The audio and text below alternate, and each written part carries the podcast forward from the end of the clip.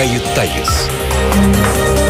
Gazeteci Mete Çubukçu konuklarıyla haftanın gündemini konuşuyor. Tarihi yaşarken olaylara kayıtsız kalmayın.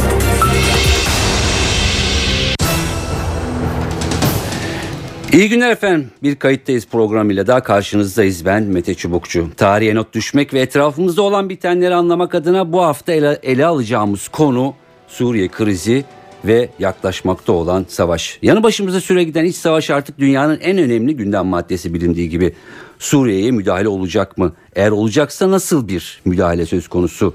Bu operasyonda kimler yer alacak? Etkileri ne olacak? Operasyon derken aslında tabii ki bir savaştan e, bahsediyoruz. Çünkü artık terminoloji, terminoloji de e, değişmiş durumda. Müdahale operasyon kullanılıyor e, genelde. Akıllarda çok soru var.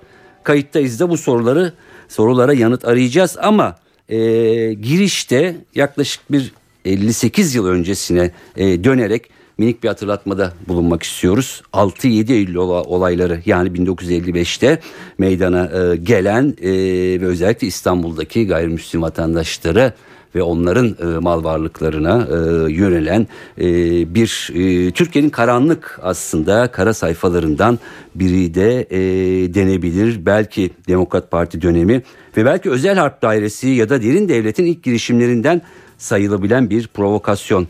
Neydi kısaca hatırlatalım e, 1955'te Selanik'teki Atatürk evinin bombalandığı e, senaryosu ki bu senaryo olduğu ortaya e, çıktı. Bunun üzerine e, bir provokatif e, ayaklanma ve özellikle gayrimüslim vatandaşların yaşadığı bölgeler ve mahallelerdeki e, mallara, dükkanlara yapılan yağma ve daha sonra Türkiye Cumhuriyeti vatandaşı e, Rum, Ermeni, Yahudi olsun e, vatandaşlarının e, zaman içinde ülkeyi e, terk etmesi.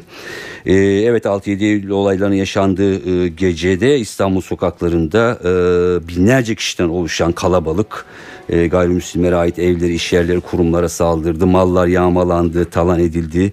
E, söylendiği gibi Selanik'te Atatürk'ün doğduğu eve bomba atıldığı iddiasıyla. Ama tabii ki böyle bir olay e, yoktu. Yıllar sonra 1988-90 yıllar arasında MGK Genel Sekreterliği yapan Sabri 25oğlu gazeteci Fatih Güllapoğlu'na verdiği röportajda 6-7 Eylül, olayları hakkında 6-7 Eylül'de bir özel harp işidir amacına da ulaştı e, demiştim. Evet e, bu arada e, CHP'den Sezgin Tanrıkulu e, bu olay nedeniyle meclis tarafından kamusal özür dilenmeli diye bir açıklama yaptı.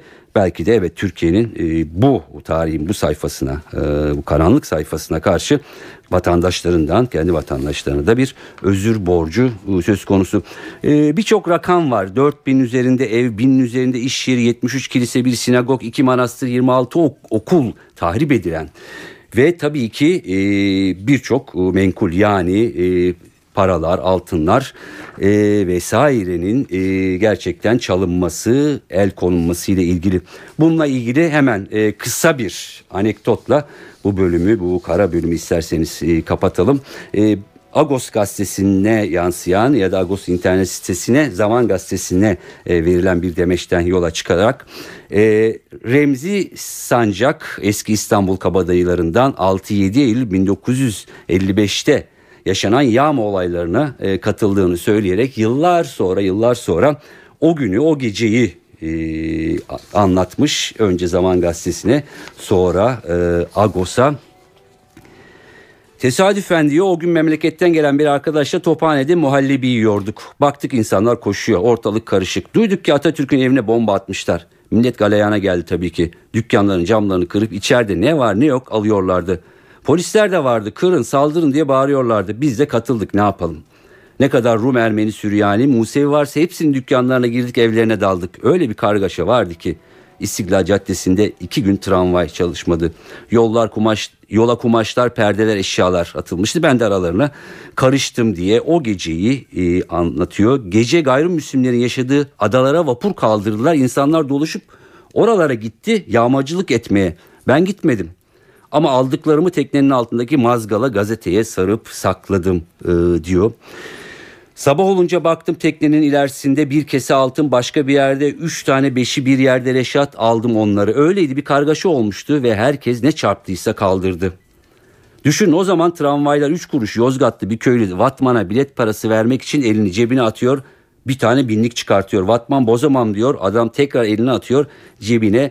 Bir cebinden bir binlik daha çıkartıyor diye o günleri anlatıyor ve aslında o günlerin vehametini, o provokasyonu e, belki de Türkiye'deki derin devletin e, ilk operasyonlarından birisini ancak tabii ki Türkiye Cumhuriyeti birçok vatandaş e, o olaydan hem maddi hem manevi olarak etkilendi. Ülkeyi terk etmek zorunda e, kaldı. Dolayısıyla belki bu kara günlerin yeniden e, ele alınması, gündeme getirilmesi gerekiyor diyerek gündemimize e, geçiyoruz. Evet Suriye'nin kaderi dün başlayan bugün sonu eren G7 zirvesiyle e, şekillendi e, dersek yanılmış olmayız. Yani şekillendi derken tabii ki iki taraf e, ortaya e, çıktı. Bir tarafta operasyon olsun diyen Batı ülkeleri Amerika'nın da içinde bulundu. Diğer tarafta Rusya'nın başını çektiği ülkeler var. Bir de kararsızlar ortadaki. E, Birleşmiş Milletler Genel Sekreteri yaptığı açıklamada e, durumu net kendi pozisyonlarını özetledi. Suriye'de her geçen gün sivil yaşamları kaybediyoruz. Taraflara daha fazla silah sevkiyatı yapmak sorunun çözümü değil. Askeri çözümü yok diyerek şimdilik e, operasyona e, soğuk durduğunu e, açıkladı. Obama ise Güvenlik Konseyi'nin saldırı için ikna etmelerinin mümkün olmadığını söyledi. Artık sınırlı da olsa askeri bir müdahale gerekiyor dedi. Bugün gelen haberler arasında Beyrut'ta e, ve Adana'da e, konsolosluk ve büyükelçilik çalışanlarına acil durumda ihtiyaç e, olmayanların tahliyesine e, karar e, verildi. Evet önümüzdeki hafta kongre e, tartışmaları e, başlayacak. Obama oradan destek almaya e, çalışacak. Bu arada Birleşmiş Milletler kararı genel kurul e, e, kararı beklenecek mi? Güvenlik Konseyi kararı pardon beklenecek mi? Beklenmeyecekti. Bunların hepsinin e, ucu açık sorular ama Akdeniz e, hani klişe gazetecilik klişesi deyimiyle ısınıyor. Savaş hazırlıkları başlıyor. Rusya'da bazı savaş gemilerini aşağıya doğru Akdeniz'e doğru kaydırmış durumda. Şimdi bütün bunların e, ele alacağız. Hem bugünkü G20 zirvesi hem bundan sonra ne olabileceğini Telefon attığımızda Profesör Doktor Deniz Ülke Arıboğan var. E, hoş geldiniz programımıza. Hoş bulduk merhaba. E, G20 sona erdi. E, herkes aslında pozisyonunu bir şekilde e, korudu. Ama işte Amerika, e, Türkiye'de e, de içinde bulunduğu grup artık hani sınırlı da olsa bir şey yapılabilir yapılacağını çok net olarak söylüyor. Bir yandan kongre kararı beklenecek. Bir yandan güvenlik konseyinden e, bir en azından e, oradan bir e, tartışmaya da e, karar e, beklenecek. E, G20'den ne bekleniyordu? E, ekonomik bir zirve aslında ama Suriye damgasını vurdu. E, ne olacak bundan sonra? Ne düşünüyorsunuz? Aslında tabii G20 zirvesinde çok büyük bir sürpriz olduğunu düşünmüyorum. Yani ülkeler pozisyonlarını korudular. Ee, öyle e, bu tür toplantılarda ülkelerin fikir değiştirdikleri de pek görülmemiştir. Ee, kimsenin Birleşmiş Milletler'de bu beş e, ülkenin aynı fikirde olmasını beklediğini düşünmüyorum. Çünkü e, pozisyonları aslında oldukça net olarak tarif ediyorlar. Yani kimyasal silah kullanımında Rusya'nın kendi açıkladığı bir rapor var. Onlar diyorlar ki e, kullanılan kimyasal silah, evet kimyasal silah kullanıldı ama kullanılan kimyasal silah muhaliflerin elindeki şey, kimyasal silahlardandı. Yani bunu e, diğer gruplar kullandı. Rejim kullanmadı diyor. Hı hı. E, şimdi bu pozisyonu bunu resmi olarak deklare ettikten sonra değiştirmeniz çok kolay değil. E, buna mukabil hem Amerika Birleşik Devletleri, Kanada gibi ülkeler hem de Avrupa Birliği'nin bugün de açıklama yaptılar evet. zaten.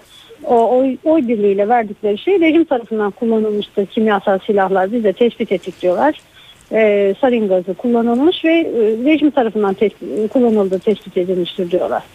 Şimdi böyle bir ayrım olduğu zaman e, o zaman e, konsensus oluşturmayı beklememek lazım. O zaman ne yapılacak? E, bir tarafın daha fazla tolere edeceği bir politika uygulanacak ki görünen o Rusya savaş böyle bir nedenle büyük bir dünya savaşına dönüşecek bir ortam olacağını zannetmiyorum ama operasyonun sınırlı kalmasını en azından sağlamaya çalışıyor gördüğüm kadarıyla. Yani pazarlık biraz bunun üzerine dönüyor gibi. Çünkü şimdi Obama e, kongreden bu karar çıkartacak büyük bir ihtimalle ama e, Obama'nın da şöyle bir baskı altında olduğunu görüyorsunuz. Yani Amerika'da öyle Suriye'ye hiç dokunma diyen bir kesim olmakla birlikte bunlar çok etkili değil. Madem e, giriyorsun Suriye'de bütün problemi çöz. Hı hı. Daha kuvvetli diyen bir kesim de var. ve e, aslında Obama'yı pasif kalmakla suçluyorlar. Biraz Obama'nın hareketliliği de kendisine yönelik pasif kalma e, suçlamalarına e, bir cevaben e, de ortaya çıkıyor. Hı hı. Yani Obama biraz da kendi kariyerini e, kurtarma arayışında. E, barışsever bir adam değil, pasif bir adam olarak algılanıyor toplumun bir kesimi tarafından. Hı hı. Peki bir şey soracağım şimdi şu şu e, cümleyi e, kurdunuz E, Amerika'da e, peki problemi e, tamamen çöz e, diyenler de var. Peki e, problemi çözmek e, ya da sınırlı ya da daha geniş kapsamlı bir e, operasyon, saldırı, e, müdahale ne dersek e, diyelim. Problemi ne kadar e, çözecek ya da e, onu e, tartışmak aslında daha sonranın işi mi ne dersiniz?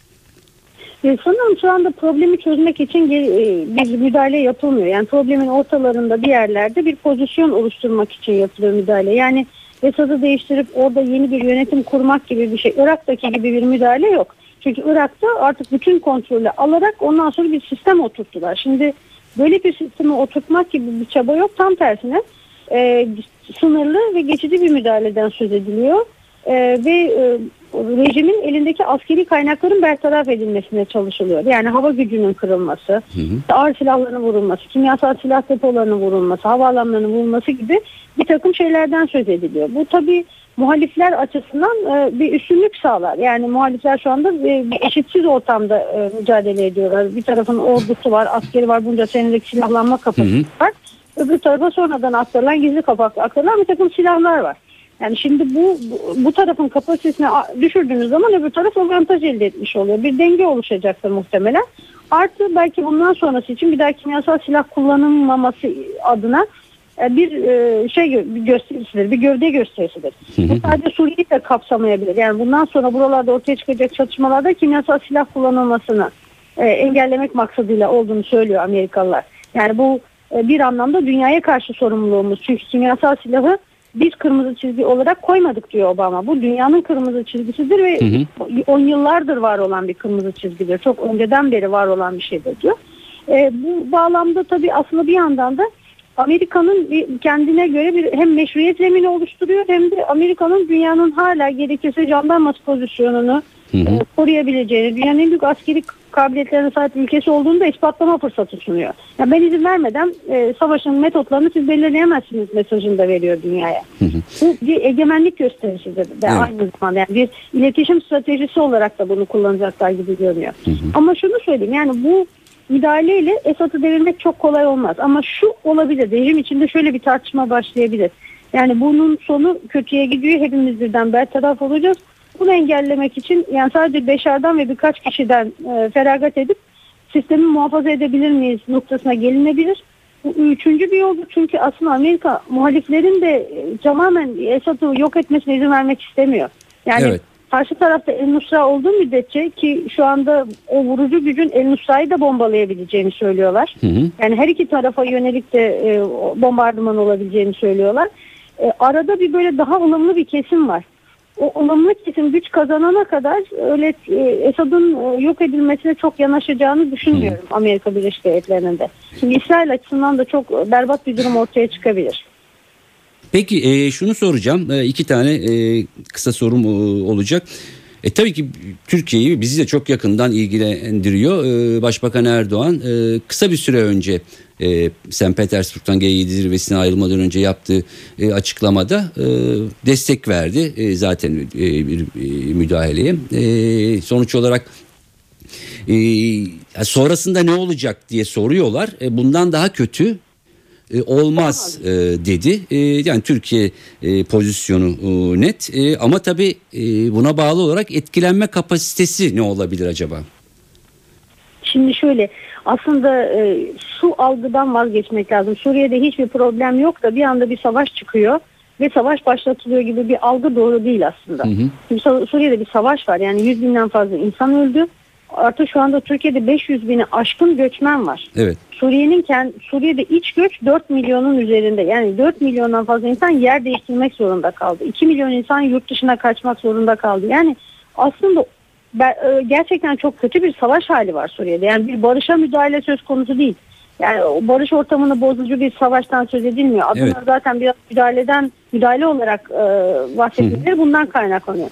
Tabii Türkiye direkt olarak bu e, problemin etkisi altında. Yani işte yangın bize sıçrayacak diye söylüyorlar. Yangın çoktan sıçradı. Çünkü Türkiye biraz fazla angaja oldu Suriye meselesine. Hı. Ve aslında tabii bir takım e, uluslararası kurallar gereği de, insani kurallar gereği de e, göç etmek isteyen insanlara kapı açtı. Ama bunun ekonomik bir maliyeti var, sosyolojik bir maliyeti var, siyasi bir maliyeti var. Yani Türkiye bu 500 bin insanı belki zaman içerisinde bunun milyonları bulması mümkün. Nasıl e, çekip çevirebileceğini bu- bulamıyor. Yani fazla uzadı bu Türkiye açısından. Onun için buradaki sorunun hızla çözülmesi Türkiye'yi çok fazla ilgilendiriyor. Ee, yani Amerika bundan etkilenmeyebilir, Fransa'yı ilgilendirmeyebilir durum. Yani Türkiye zaten bunun içinde. Yani dışarıda duruyoruz da içine giriyoruz diye bir durum söz konusu değil. Buradaki temel mesele Türkiye'nin ne kadar e, bu işin içerisine gireceği. Yani bir savaşçı güç olarak girmesini çok sağlıksız buluyorum. Çünkü nihai noktada Hı hı. Suriye'deki halkla, insanlarla Türkiye sonrasında muhatap olacak komşu olarak. Evet. Bu dışarıdan birilerinin gelip bombalaması gibi bir şey değil de rejim değişir aynı insanlarla karşı karşıya kalırsınız. Üstelik e, oradaki müsaideler de Türkiye'deki müsaidelerin akrabalıkları var. Türkiye'nin uzantısı, tarihsel beraberlikleri var. Yani o, Suriye'de meydana gelecek her olay Türkiye'nin iç işi haline dönüşüyor çok doğal olarak. Buradaki çatışma Türkiye için tabii çok kabul edilemez bir şey. Tolere edilemeyecek Evet. bir çatışma. Şimdi e, bunu bitirmenin bir yolunu bulamazlarsa da bu böyle 10 yıllara yayılırsa da Türk etkisi çok yüksek büyük. ama e, bugün gelinen noktada eğer en hızlı dönüşüm yani Esad'ın gönderilmesi halinde olur. Çünkü herkes e, bütün laneti onun üzerine yıkıp adamcağız suçlu bu suçlu değildir onu söylemiyorum ama laneti birilerinin üzerine yıkmak zorunda sistem. Birini suçlu ilan ettikten sonra arkadan gelenler temizlenmiş gibi algılanıyor. Yani sistemi korumak adına bir takım günah keçileri bulmak zorunda sistem. Bunlardan feragat Evet. edildiği noktada işler e, daha kolay çözülebilir diye çözülebilir. Ee, son sorum şu olacak. Doğrudan bununla değil ama dolaylı e, olarak e, sayabiliriz. Deniz Ülke Arıboğan. E, bu arada e, akil insanlar heyetindeydiniz. Uzun süre e, çalıştınız. Bir yandan da e, işte dün yapılan bir açıklama e, var Kandil'den çekilme sürecini durduracağız. Durduruyoruz. Durdurduk demiyor da durduruyoruz e, diye bir şey. Şimdi bütün bu komplikasyonlar e, içinde e, burada da mı bir sıkıntı yaşanacak? Yani bir yanda Suriye var bir yanda devam eden bir süreç vardı durduruyoruz açık- açıklamaları geliyor. Ne oluyor acaba? Şimdi orada aslında açıklamada Cemil Bay'ın açıklamasında e, çekilmeyi durduruyoruz demiyor. Gerillayı durduruyoruz diyor. Hı hı. E, oradaki durdurma eylem yapmasını engelliyoruz anlamına da çekilebilir. Yani Selahattin Demirtaş da yanlış yorumlandığını söyledi. Evet. Ama e, bu açıklamadan bağımsız olarak değerlendirelim. E, bu süreçte bir tıkanma olduğu aşikar. Çünkü karşılıklı beklentiler var. Her iki tarafta e, karşı taraftan bir şey beklediği için hızlanmıyor. Ve e, şu anda Suriye'deki mesele orada Rojava bölgesinin geleceği aslında Türkiye'deki Türkiye'nin Kürt meselesine yaklaşımıyla ilgili de çok önemli bir mihenk taşı. Çünkü e, Türkiye açısından e, o bölgede Suriye'deki bir müdahale sonrası nasıl bir şekillenme olacağı, e, Kürt bölgesiyle Türkiye'nin nasıl bir ilişki kuracağı falan bunlar e, o çözüm sürecinin o paketin de bir parçası bir yanda. Hı hı. E, şimdi e, Türkiye'nin tabii bir çatışma, silahlı, silahlı çatışma e, sürecinin içinde olduğunu düşünüyor. Yani Suriye'ye yapılacak bir operasyon sonrası. Evet. Ellerinin daha kuvvetleneceğini düşünüyor olabilirler. Yani Türkiye bir dış operasyonun içine yer alırken içerideki süreci kontrol edemez, dezavantajlı hale gelir. O yüzden çok hızlanabilir kendilerinin beklentilerinin karşılanması diye düşünüyor olabilirler. Yani onun için geciktiriyor olabilirler. E, Buna mukabil anayasa paketi bekliyorlar bir yandan Hı hı. e, Kürtler. E, fakat anayasa paketiyle ilgili çok hızlı bir gelişme olmadı. Evet. E, yeni bir anayasanın yapılamayacağı ortaya çıktı. Bir takım küçük değişiklikler olacak gibi. Gerçi 50-60 madde üzerinde de anlaşma sağlandığından söz ediliyor. Orada bir Evet. vatandaşlık maddesi var. O sağlanabilir. Ama eğitimle ilgili e, göründüğü kadarıyla beklentilerin karşılanması söz konusu olacak. Yerel yönetimlerle ilgili Hı hı. e, yeni bir takım yetkiler verilecek mi? O e, söz konusu. Onlar üzerinde tartışma söz konusu. Ama görebildiğim kadarıyla hükümetin konsantrasyonun bu meseleden kaymış olması e, Kürtler açısından bir umutsuzluk yaratıyor. Hı hı. Türkiye açısından bakıldığında da e, um- kendilerinin adım atması için belli bir aşamaya gelmesi gerekiyor. E, Kürtlerin çekilmesinin E, bu olmadığı için Türkiye e, adım atmakta imtina ediyor. Evet. Yani madem bu, bu aslında birazcık bir, e, psikolojik şeye dengeye doğru Denge. gidiyor. Yani her iki tarafta aynı anda adım atacak ya da her iki tarafta aynı anda duracak gibi bir şeye gidiyor ama tabii durması halinde bundan sonraki psikolojik çöküntü hali Türkiye açısından çok daha sıkıntılı süreçlere gibi onu Evet. söyleyeyim. Yani bu işi ya götürüp e, nihayetine erdirmek lazım ya da e, bundan sonrası Türkiye açısından çok zorlu olabilir. Peki. Ee, Profesör Doktor Deniz Ülker Ruban çok teşekkür ediyoruz yorumlarınız için. Rica ederim. İyi günler, hoşçakalın. Hemen eee, Semih İdiz'e dönüyoruz. Kıdemli diplomasi eee, yazarı. Eee, Semih İdiz iyi günler. İyi günler. Eee, hemen eee, bıraktığımız yerden eee, devam edelim. Daha doğrusu başladığımız eee, yerden. Eee, G20'de eee, sürpriz bir şey eee, çıktı mı yoksa pozisyonlar daha mı eee, netleşti yani Amerika, Rusya ve diğerleri açısından? Aslında pozisyonlarda bir değişiklik olmadığı ortaya çıktı. Onun için G20'den e, hani beklenen o beklenmedik sonuç çıkmayacağı benziyor. O sonuç neydi? İşte sonuç itibariyle Amerika ve Rusya aralarındaki farkı e, aşarak e, bu Cenevre 2 denen formatı tekrar canlandırmalarıydı. Ama şu anda iki ülke arasında sadece Suriye'den dolayı değil bu Snowden olayından da dolayı biraz soğuk e, savaş rüzgarları esiyor. Onun için e, G20'nin en azından Suriye'den bir sonuç vereceğe benzemiyor. Evet. E, Semih İdiz peki şunu soracağım. Yani e, küçük bir ihtimal dahilinde e, bile olsa Rusya'nın herhangi bir şekilde e, ikna olması ya da bir sınırlı e, müdahaleye yeşil ışık yakması ihtimali var mı? Mevcut durumda pek görünmüyor. Çünkü Rusya kendisini gayet somut bir şekilde bir pozisyona angaje etti. Kendi açısından baktığında pozisyonunu tutarlı bir şekilde bugüne kadar sürdürdü. Ee, ve yine kendi açısından bakıldığında bu e, ahlaki ve dürüst bir pozisyon. Ee, onun için Rusya'nın şu anda taraf değiştirmesi veya yeni bir yaklaşıma girmesi pek olası görülmüyor. Her ne kadar e, Putin hafta başında işte ispat edilirse Evet. kimyasal silahlar ve Birleşmiş Milletler'den bir karar çıkarsa e, bir operasyona biz de olumlu e, bakarız demiş olmasa olsa da e, pozisyonu çok sabit. Bu Suriye konusunda aslında dikkat ederseniz herkesin pozisyonu kristalize olmuş pek değişmez bir noktada. E, bunu Türkiye'yi de buna dahil edebiliriz.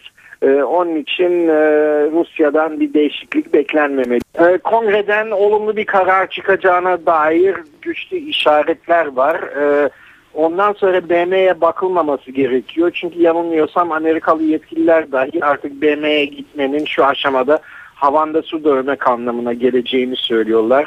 E, yani boş bir çaba olacağını söylüyorlar. Çünkü onlar da Rusya'nın e, pozisyonunun değişmeyeceğini görüyorlar.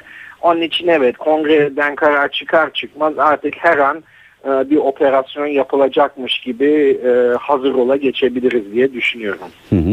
E, yani siz durumu daha net artık e, görüyorsunuz anladığım e, kadarıyla. Evet konu- yani bu noktaya bu noktaya geldikten sonra e, her ne yani Rusya'nın pozisyonu nasıl değişmezse Amerika'nın da bu işi yapacağı artık anlaşıldı.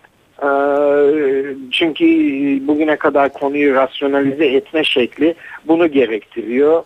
E, onun için e, bir operasyon yapılacaktır. Fakat e, bu operasyonu da abartmamak lazım. Çünkü Amerika sınırlarını çok net tanımladı. Hı hı. Ee, ve her halükarda bunun rejim değişikliği anlamına gelmeyeceğini ve hedeflemeyeceğini de söyledi. Yani operasyon bir yerde yani Amerika'nın bu açıklamaları bir yerde Rusya'nın elini de rahatlattı ve kuşkusuz tabii e, ha- e, Beşar el-Esad'ı da rahatlatmıştır. Yani bu operasyondan e, oyunu değiştirecek radikal bir e, e, sonucun çıkacağını zannetmiyorum. Yani şunu de, mu demek istiyorsunuz ya bir gün sonrası için plan yok ortada. Ee, Evet, evet. Yani çünkü e, rejim değişikliği niyetimiz değil dedikten sonra ve işte e, Esad giderse yerine gelecek kim bunu merak ediyoruz e, sorusunu sık sık telaffuz ettikten sonra e, e, bu operasyondan sonra çok fazla bir değişiklik Hı. olacağını zannetmiyorum. Ama şey önemli, yanılmıyorsam Suriye Dışişleri Bakanı Muallim e, Moskova'da Lavrov'la bir hı. görüşme yapacak. Ee, belki dediğim gibi e, Amerika ve Rusya'nın da ortaklaşa her ne kadar zıt konumda olsalar da destekledikleri Cenevre 2 süreci e, işte e, Lavrov'un muallime baskı yapması suretiyle ve Amerika'nın da muhtemelen Türkiye'nin yardımlarıyla muhalefete Evet. baskı yapması suretiyle tekrar rayına sokulabilir. Bana öyle geliyor ki yani eninde sonunda olacak olan da budur. Hı hı. E, peki şunu e, soracağım zamanımız da e, azalıyor. Siz dediniz Amerika harekete geçer kongre kararından sonra. Peki bu gönüllüler e, koalisyonu psikolojik bir şey midir? Ya da as- askeri olarak bunlarda e, gönüllüler koalisyonu herkes kendi e, inisiyatifi ve kapasitesi e, çerçevesinde destek verecek mi? Yani ne bileyim işte ha, Türkiye işin neresinde olacak, Fransızlar neresinde olacak? Yani böyle bir komuta e, merkezi mi olacak? Nasıl olacak bu? Yani bunun çok çok planlandı yani o anlamda çok kapsamlı işte NATO çerçevesinde veya başka çerçevesinde planlanılan bir operasyon olacağını zannetmiyorum. Aşağı yukarı belli ki Amerika'nın e, Doğu Akdeniz'deki gemilerinden atılmış füzelerle olacak. E, Burada diğer ülkelere çok fazla ihtiyaç duyulacağını zannetmiyorum ama bu gönüllüler koalisyonu kavramı gene de yani ihtiyaten herhangi bir nedenden dolayı o yardıma ihtiyaç olunursa e, yani hazır e, olduğu görülmesi için e, ortaya çıkmış olan bir şeydir. E, Türkiye'nin konumu da bundan farklı değildir. E, Sayın Başbakan işte G20'ye hareket etmeden önce Türkiye'nin her halükarda bu koalisyonda yer alacağını söylüyor ama yani sonuçta Türkiye yani sadece seyirci kalmak suretiyle de e, bir koalisyon üyesi olabilir. E, hatta e, mevcut durumda belki e, Kürecik'teki radar e, e, altyapısının veya İncirlik'teki uçakların kullanılacağı dahi kuşkulu. E, ki zaten Amerika onu yapmak istemez çünkü Türkiye'de e, bi- biliyor ki İncirlik kullanırsa bir siyasi kavgaya neden olacak. Onun için evet şu aşamada koalisyon diye hitap edilen şey gönüllüler koalisyonu, istekliler koalisyonu ne diyecekseniz deyin. Bu daha çok böyle bir psikolojik koalisyon yoksa bu işi yapacak olan sonuçta Amerika. Amerika'dır. Ee, Semih İdiz, kıdemli diplomasi e, yazarı. Çok teşekkür ediyoruz e, yorumlarınız için. Ben teşekkür ederim size iyi yayınlar. İyi günler.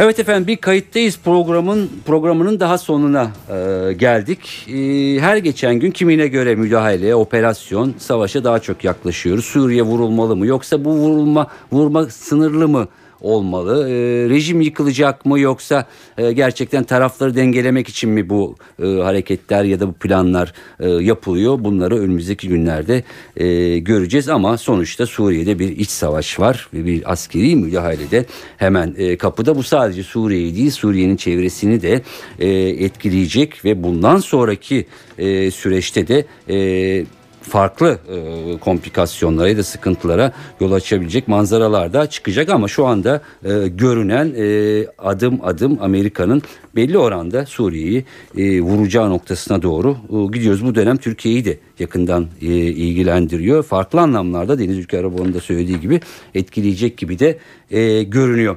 Evet e, programın başında 6-7 Eylül'le başlamıştık e, ve onu da tekrar hatırlatmak e, gerekiyor. Türkiye tarihinin e, belki de e, en karanlık noktalarından e, birisiydi 1955 yılında.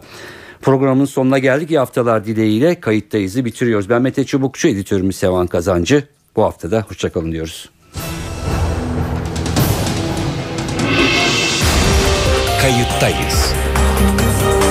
Gazeteci Mete Çubukçu konuklarıyla haftanın gündemini konuşuyor. Tarihi yaşarken olaylara kayıtsız kalmayın.